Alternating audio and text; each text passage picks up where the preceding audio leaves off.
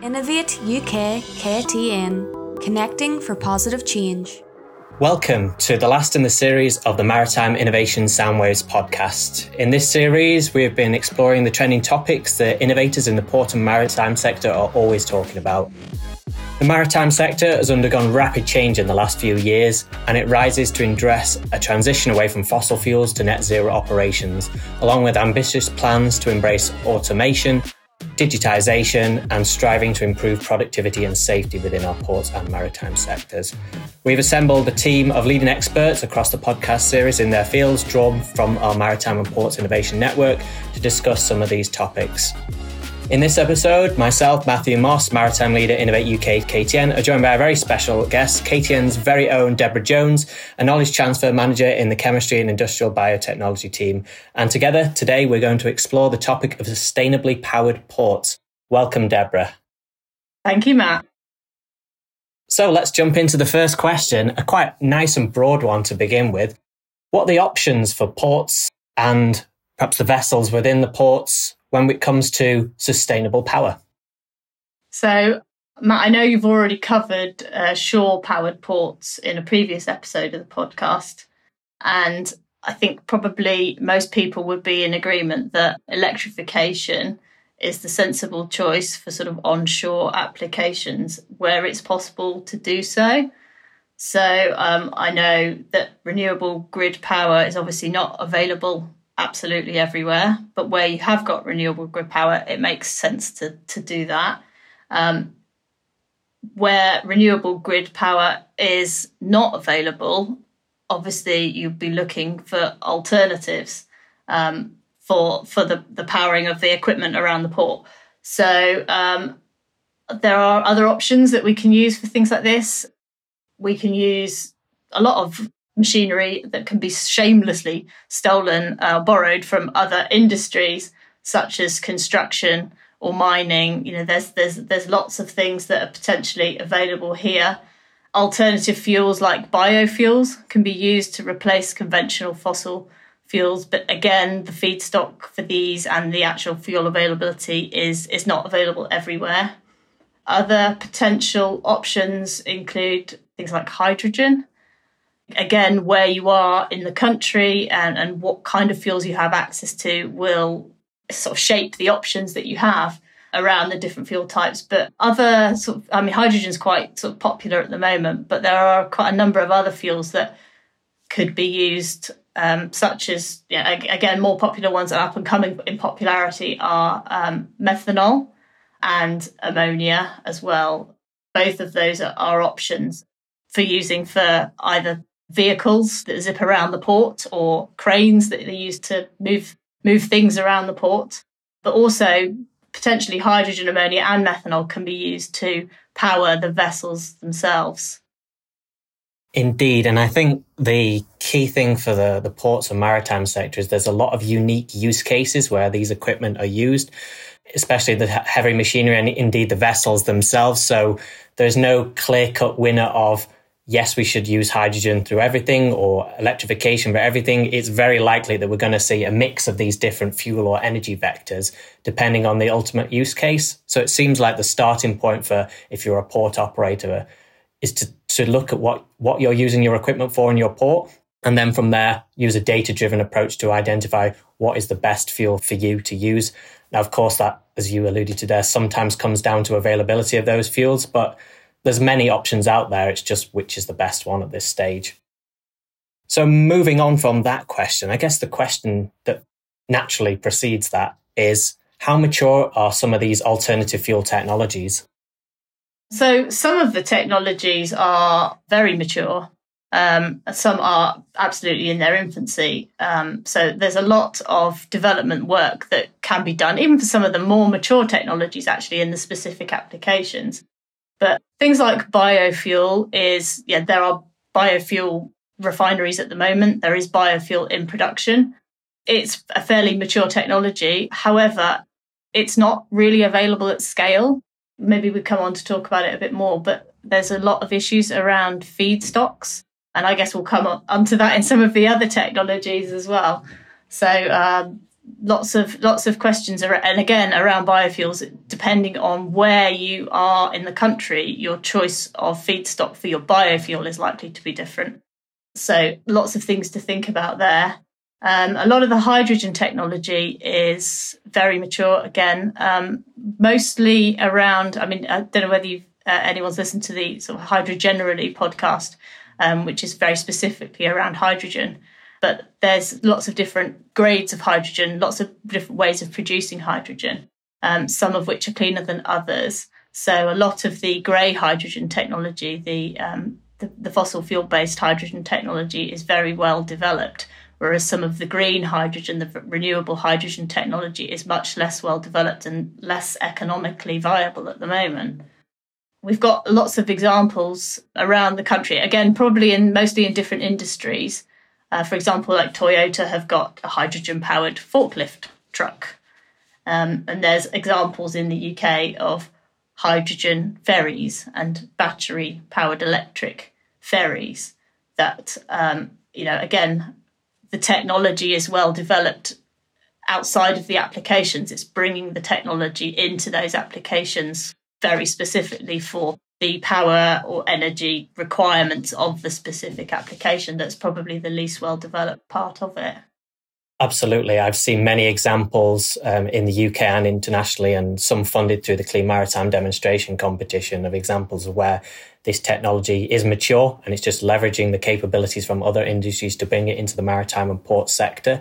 So technically, it's feasible. Cost wise, perhaps it's a little bit challenging, especially in a, a sector that is very driven by cost cost is seen as king. So providing that business case to invest and adopt these technologies maybe is the next natural step to really get them implemented on the in the sector in a, in a large scale. So maybe if we take uh, hydrogen, ammonia, methanol as perhaps the four running alternative fuels, and maybe you could throw um, synthetic diesel e-fuels in, in the mix there as well where are they currently sourced from for our, our listeners? And, and what perhaps might be a, a future production pathway and maybe an even greener production pathway? Because as you alluded to there perhaps the current production methodologies are not as green as the fuel ultimate fuel uses. Yeah most of the current fuels that are used in these applications are often sourced from fossil fuels. So I mentioned grey hydrogen earlier. Grey hydrogen is hydrogen that's produced by processing fossil fuels to make hydrogen and releasing carbon dioxide. So, a lot of the initial work in moving to cleaner hydrogen in the UK is around moving from grey hydrogen to blue hydrogen. And this is done by capturing the CO2 that is released during that process and uh, storing it or utilizing it to make something else and to make another a chemical intermediate. So ultimately that's a sort of a medium term goal, but obviously the ultimate goal is to be producing hydrogen from renewable energy and ultimately from the electrolysis of water, which leaves you with, um, assuming you're using renewable power, clean water, and there's sort of no additional processing energy costs, then you're making green hydrogen this green hydrogen is very much key when you're looking at the other fuels as well. I mean, you talked about ammonia. Ammonia is currently produced via the Haber Bosch process from hydrogen. So if you're starting off with grey hydrogen, you're going to end up with grey ammonia. Um, whereas if you're starting off with green hydrogen, using renewable energy in those processes, you're going to end up with a much cleaner ammonia which is obviously more desirable. And the same is true for, for methanol. I mean, we currently have no methanol production in the UK. The last methanol plant that we had in the UK closed closed down, um, I think, in the last decade. So we currently have no green methanol production in the UK at all, uh, or no methanol production in the UK at all, let alone green methanol. Um, so I think some of the there almost needs to be um, the build up of a business case, use case for methanol. And if the demand is there, then I think we can probably produce those chemicals. I mean, meth- it's important to note that methanol isn't just suitable as a fuel as well. It's quite a valuable chemical intermediate. So it's the building block of a lot of other chemicals. And I guess that's an entirely different topic uh, around um, defossilizing the chemicals industry because it's very difficult to decarbonize the chemicals industry because a lot of the products, by definition, are carbon containing. So it's about defossilization rather than decarbonization. But it's, I guess, it's important to mention that going back to the point of green hydrogen, that's an absolute key underpinning technology for all of these future fuels. And if you look at synthetic fuels as well, you're looking at currently they're being produced via taking natural gas, turning it into syngas, and then reforming that syngas into longer chain hydrocarbons to make synthetic e fuels. Again, that's not sustainable if you're getting your hydrogen and your carbon source from fossil fuels. So we need to be looking at green hydrogen and carbon capture either from direct air capture or from sort of industrial gas, industrial flue gases, which is higher concentration and therefore currently easier to do. But again, this green hydrogen, you need renewable energy. At the moment, I don't think there's enough green renewable energy to produce enough green hydrogen for even half of the applications that we've talked about. I mean, and there's going to be a huge amount of competition for green hydrogen as well. We've just listed what four potential fuels that could be made from it. There's obviously the, you know, using the hydrogen directly in a combustion. You could do that. You could put it through a fuel cell to power the, the ships themselves. There's di- lots of different options, and all of those options are going to be competing for the same feedstocks be that water or renewable electricity. So a lot of the work that's been done at the moment uh, is around clusters as well. So if you're in an industrial cluster, it's fairly easy to get access to hydrogen, not necessarily green hydrogen, but hydrogen. But if you're somewhere that's not in a cluster, that's really quite hard to do. And I think a lot of the public funding at the moment has focused around producing hydrogen in these clusters. But I think there's probably going to need to be more of an emphasis in the future around sort of decentralized production and production where the use case is fairly close to the site. So, yeah, green hydrogen is my, we need to be putting more effort, energy, money into developing green hydrogen technologies as an underpinning technology for all of the future fuels. I think in order to get that green hydrogen as well, we need to focus our efforts in decarbonising the grid because there's absolutely no point in producing uh, hydrogen if we don't have it. It's not coming from green sources where we need that renewable electricity. Otherwise, we're going to have carbon perhaps in the in the life cycle from the very beginning. So if we can eliminate carbon throughout the whole chain, and we've successfully decarbonized well, multiple industries because as you alluded to there hydrogen has many many uh, use cases. Perhaps a little touch upon biofuels and the, the feedstocks that go into that. Obviously, there's many different feedstocks out there, and there's many complicated production pathways to create fuels from bio, um, from a biogenic sort of feedstock. I know you've done a lot of work in the sustainable aviation fuels uh, in the past. Uh, is there any similarities with the maritime industry that we could learn from and draw from? Where where are the feedstocks going to come from? Is there enough to go around? So that is um, a really good question, and it's particularly topical at the moment. I'm not sure that there's any concrete answer, um, and I think it's possible possible that the UK um, doesn't have enough biogenic carbon to meet the needs of the um, the industries, all the different industries that want to use it. Um, however, there's a report in the EU uh, that suggests that there is enough to satisfy all of those needs. So I think, again, the whole industry needs a sort of portfolio approach um, as to what the best fuel to use is based on the application that you're using it for and where you are sourcing the fuel from. So in the UK, um, there are only certain feedstocks that are allowable for um, sustainable aviation fuel production.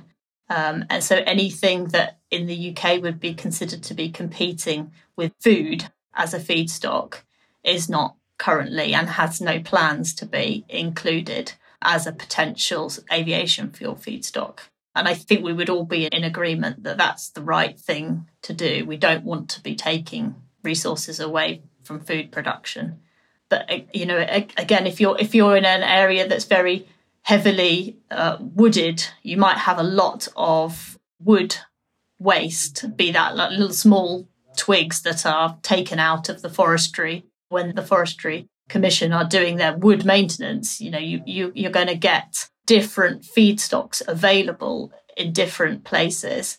Uh, and I think that's probably key to the industry as a whole deciding we need to play to our strengths. And I don't think we should be picking any kind of winners at this point.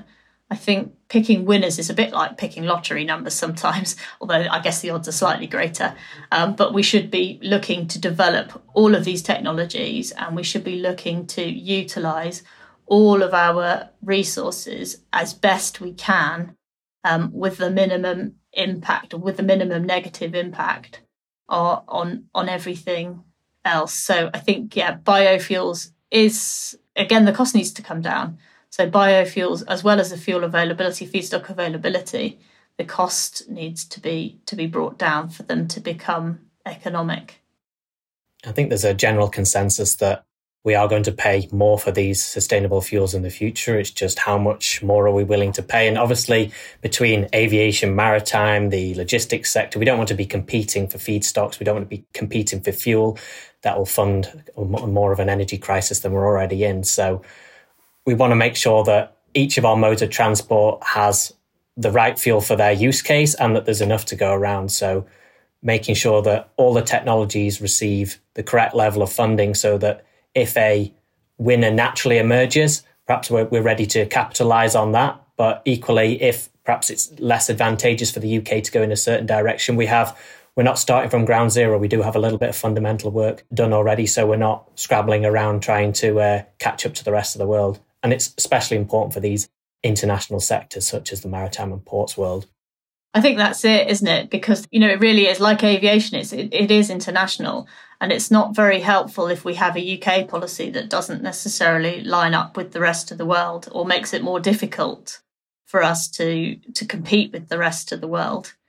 Um, we're seeing the same in the aviation industry because if you make it difficult or more expensive for an airline to buy fuel where you are, at some point it becomes sensible for them to tanker the fuel around, which obviously is an energy penalty on them and it burns more fuel carrying the fuel for the return journey.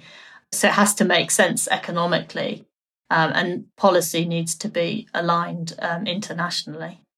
Exactly. So we're almost at a, a trifecta of balancing the energy requirements with the carbon requirements to the cost requirements. So we need to get them all in a balance so that we can choose the right option going forward. So I'm going to wrap up the podcast now. I think thank you very much, Deborah, for joining us as our special guest on this episode. As I mentioned earlier on, unfortunately, this is the last one in the series of our podcasts, the Maritime Innovation Soundwaves podcast.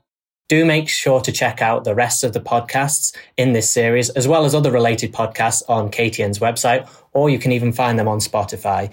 We've covered many pivotal topics across the maritime sector in this series of podcasts. And these topics and these challenges, we're going to continue facing these for over the next few years, e- even all the way up to 2050, where we need to hit our net zero goals. These range from smart, digital, green, shore powered, and finally sustainable powered ports. So, thank you everyone for listening in, and hopefully, you've enjoyed the podcast series do make sure to check out the Maritime and Ports Innovation Network section of the Innovate UK KTN website. You can also find news, funding opportunities, and events to get involved with in the sector. So thank you very much, everyone, for listening.